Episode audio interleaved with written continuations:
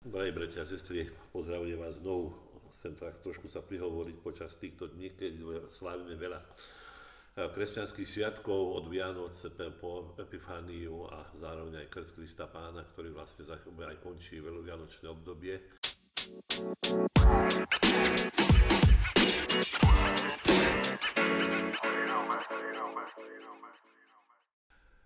Práve preto som si to aj rozhodol hovoriť o krste, pretože mám skúsenosť s tým, že sa to tak trochu sprofanizovalo, ten náš krst. A dá sa to, stalo sa to takou súkromnou záležitosťou každej rodiny. A máme to vlastne aj prejavom spoločenstva a prijatie do cirkvy. Ako si sme si to uľahčili v našej cirkvi alebo v našom spoločenstve, nemyslím tu u nás Prešove, ale aj inde, že vlastne sme krst urobili akousi takou tichou udalosťou, niekoľkých ľudí, ktorí prídu do kostola, stretnú sa po nekrstnom pramení a niekedy ani nerozumie, čo všetko sa tam deje. Dá sa povedať, že keď aj kňaz hovorí nejaké slova, ktoré sú veľmi dôležité pre krst, aby som bol presný, pretože krst je základnou kresťanskou sviatosťou a človeka oslobodzuje od moci tmy, práva prvá vec od moci tmy. Spolu s Kristom umierame, čiže v tom krstnom pramení, a s tým sme pochovaní a vstávame z mŕtvych. Čiže základnou takou zložkou celého krstu je zaštepenie do Krista. Keď sa niekedy mladí pýtajú, že pre aký je, má zmysel krst, na čo je to dobre, či je to zápis do nejakého spoločenstva alebo do nejakej skupiny ľudí, ktorí vyznávajú Ježiša Krista, nie je to zápis, ale je to zmena kvality spôsobu života. Aby sme boli konkrétni, jednoducho musím poukázať z prírody keď, keď neviem, či poznáte, ako vypadajú nezaštepené jablká. My sme ich volali bečky alebo také plánky. Boli malé, nevyzreté, kyslé, nedali sa jesť, väčšinou sa dávali do kapusty na Orave. Čiže jednoducho nepoužiteľné až tak veľmi pre zdravé stravovanie človeka. Ten strom tak musí byť zaštepený, to znamená zošlachtený, sa zreže, to je tá smrť, hej, robí sa vrúbok, to je to pochovanie a potom sa zaštepí nová vetvička, ktorá vlastne sa obmotá a zablenduje. A vtedy z toho stromu vychádzajú šlachetné jablká, ktoré potom obdivujeme, schuťovujeme a prinášajú nám radosť zo života. Takto jednoducho by som prirovnal aj ten postoj krstu, ktorý by mal byť zaštepený. Prvá úloha je vlastne zaštepenie do Krista, druhá úloha zmena života a kvalita života nášho. A neviem, či si to vlastne aj tak uvedomujeme, či tá, lebo práve tá kvalita života a tá smrť, ktorú vlastne aj kniaz sa modlí počas, aj od, to, počas krstu, tak jednoducho ide o to, aby sme vlastne znič, zničili egoizmus, to je tá smrť nášho ja, nie nášho ja, toho pravého, ale toho egoistického, aby sme mohli byť šlachetní a ďalej pokračovať v svojom živote duchovného rastu. A preto sa aj poslednú dobu veľa cirkevných hodcov, alebo aj množstvo štúdií, ktoré sa objavovalo, objavilo, ako má by mať vypadať krst. Myslím si, že prvotná církev to mala úplne jasné. Keď sme navštívili Florenciu, alebo okolo, alebo Hravenu, a keď sme tam pozerali tie baptistéria, tie chrámy priamo, to boli veľké chrámy, ktoré boli nádherne vyzdobené mozaikami a ktoré mali aj mozaiky krstu pána, alebo aj smerovanie, kde má človek smerovať. Celý katech, celá katechéza bola na tých stenách od krstu až po smrť a zakotvenie a zaštepenie v Kristovi. Čiže ten auto, alebo ten, ktorý tam išiel, bol pokrstený, ako vedel, o čo ide. Takisto aj samotná, e, ten prameň, alebo ten bazén, do ktorého sa vstupovalo počas krstu, mal tvar buď kríža, alebo o ženskej vagíny. Čiže znovu sa narodiť. Ináč to bolo veľmi krásne. Bol orientovaný tak, že sa vstupovalo do bazéna od západu a keď vychádzalo slnko, tak vlastne ten, ten, to prenikanie svetla, lúčov išiel ústretí slnku, čiže ústretí Kristovi. Všetko malo aj taký symbolický charakter, no dnes, ako vieme, prídeme do kúta kostola, k prameniu a čo si ani ne, celkom rozumieme. Taká základná vec krstu je, že chceme, sa urobiť, chceme urobiť zmluvu s Bohom. Čiže Boh si nás zavezuje, kedy si to bolo symbolické vlastne, aj teraz prežívame sviatok, aj tieto dni, aj v nedelu sme mali, Ježiš vošiel do chrámu, či bol prinesený do chrámu, kde bol obrezaný. Obrezka znamenalo zmluvu s Bohom, že bude vlastne tá krv, ktorá vytiekla pri obriezke, znamenala takú vernosť. My sme obliatí vodou, hej, to je také veľmi základná vec, ale predtým ešte, ak dnes sme obliatí vodou, vlastne prebiehajú určité prípravy.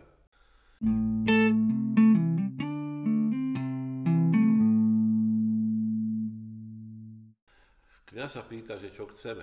Čiže my by sme mali mať jasne vedieť, o čo nám ide v tom krste. A niekedy sa mi zdá pri náukách a vôbec aj pri stretnutí tých ľudí, ktorí prinesú dieťa do kostola, že nie je tam ani trochu svetla, šajnu, o tom, že aby sme jednoducho vedeli, že čo tu ide. Mnohí majú to len ako povinnosť, alebo ako natlačenie zo strany rodičov alebo starých rodičov. Tu si treba uvedomiť, že tí prvotní, ktorí kedysi, keď sa krstilo, istí, že sa krstili starší po 3. do 4. storočí, tak to bola úplne čakačka. Dlho sa muselo čakať na krst. Musel to byť človek, ktorý bol bezúhodný ktorý mal, ktorý mal správne zamestnanie. Napríklad herec nemohol byť pokrstený. Alebo taký, ktorý mal také povolanie, ktoré súviselo s mesiarčinou napríklad, lebo sa obetovalo modlám. Čiže tí, ktorí sa celkom nezriekli pohanstva, alebo tí, ktorí vlastne nemali chuť, ako sa zriekli ani jednoducho niektorých úkonov, ktoré, sa, ktoré symbolizovali aj pohanstvo, sa nemohli zapísať. A preto aj v církvi vznikli tzv. krstní otcovia, alebo krstné mamy, ktoré sa zaručovali za tých, ktorí vlastne vstupovali do církvy. Prv ako vstúpili, boli zapísaní, mali byť pokrstení, sám osobne biskup ich zapísal do tzv. knihy života. Osobne sa ich pýtal na mnohé veci, prečo, dôvody, prečo to chcú urobiť. A práve sa musel zaručiť aj ten krstný, ktorý ho zastupoval, že vlastne tento človek, ktorý sa pripravuje na krst, bude vlastne dôsledne si plniť svoje povinnosti, a začalo sa to vždycky na prvú vigíliu pôstnej nedele. Čiže to bola normálna škola, kde oni pravidelne sa, pravidelne sa pripravovali, poznali učenie Ježiša Krista, poznali symboly, čiže verím Boha, kde boli uvádzaní do života. A keď ešte zapisovali svoje mená, tak napríklad v Mezopotámii alebo e, v niektorých iných sírských mestách stáli na koži. Ak oni vychádzali z toho, že keď Adam a Zovo zrešili, tak jednoducho Boh im urobil tuniky kožené, čiže symbol hriechu. A z tohto symbolu hriechu títo ľudia, ktorí sa chceli zapísať pred biskupom, museli bosí stáť na tej drsnej koži. Aby si uvedomili vážnosť situácie, do ktorej idú. Čiže vidíte, už tá príprava samotná bola veľmi dôležité. Takisto veľmi dôležité bolo miesto, to baptistérium. Čiže to nebolo nejaká taká záležitosť pol hodiny, 20 minút kostole, ale bola to seriózna príprava na krst. Ďalšia taká vec, ktorá bola veľmi dôležitá, že vlastne na východnej časti, keď sa išlo krstiť, tak e, všetky iniciačné obrady boli sviatozoltárna, takisto e, Birmovka a krst boli akože iniciačné sviatosť. To bolo do 12. storočia aj na západe. Po 12. storočí sa to oddelilo a preto aj naši birmovanci západného obradu, rímskeho obradu musia chodiť pravidelne na vyučovanie počas prípravy na birmovku. U grekokatolíkov je to, je to trošku iné. Oni nemajú birmovku, oni majú všetky tri sviatosti naraz. Napríklad sa mnohí pýtajú, že ako vlastne deti príjmajú Eucharistiu. Niektorí vecia majú nejakú trubičku, alebo sa dal kus e, krvi pána do úst dieťaťa a tým príjmalo, vlastne príjmalo takisto príjmalo Ducha Svetého, birmovku a krst. Takže tá prvá, musíme uvedomiť, že mali taký bol vývoj v krste, vývoj miesta v krste a bola to seriózna príprava.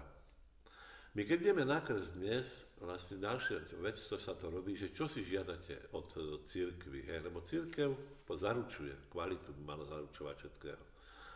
No niektorí nevieme ani odpovedať, že čo si žiadame. Niektorí povedia, že pokoj od, od rodiny, Niektorí povedia, že nechcem mať nič spoločného s církvou, ale už keď sa to všetci tak robia, tak to urobím aj ja.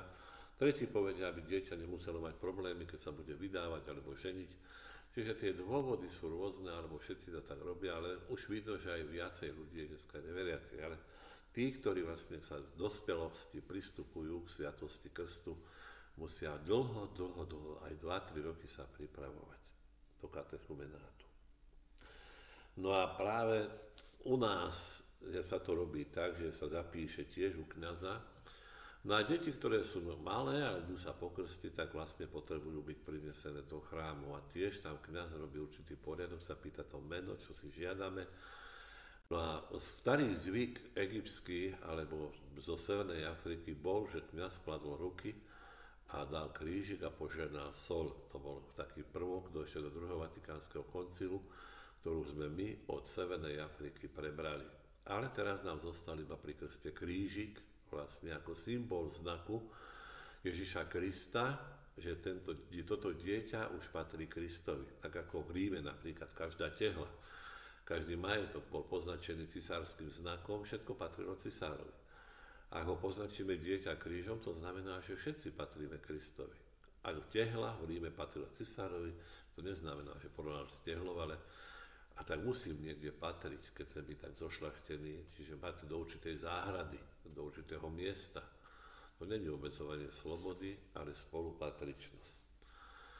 Ďalšia taká dôležitá vec pri krste, možno, že aj nechápeme, je, že keď kniaz sa oslobodzuje, keď mu vkladá ruky na dieťa, tak to ten zvyk bol z Afriky, a vlastne exorcizuje, hej, a maže olejom hej, nie krízmou, ale o, olej, olejom katechumenov, jednoducho ho pomaže a práve od, sa zriekať zlého ducha, ducha neprávosti, ducha, o, lebo ten zlý duch stále pôsobí o tom človekovi.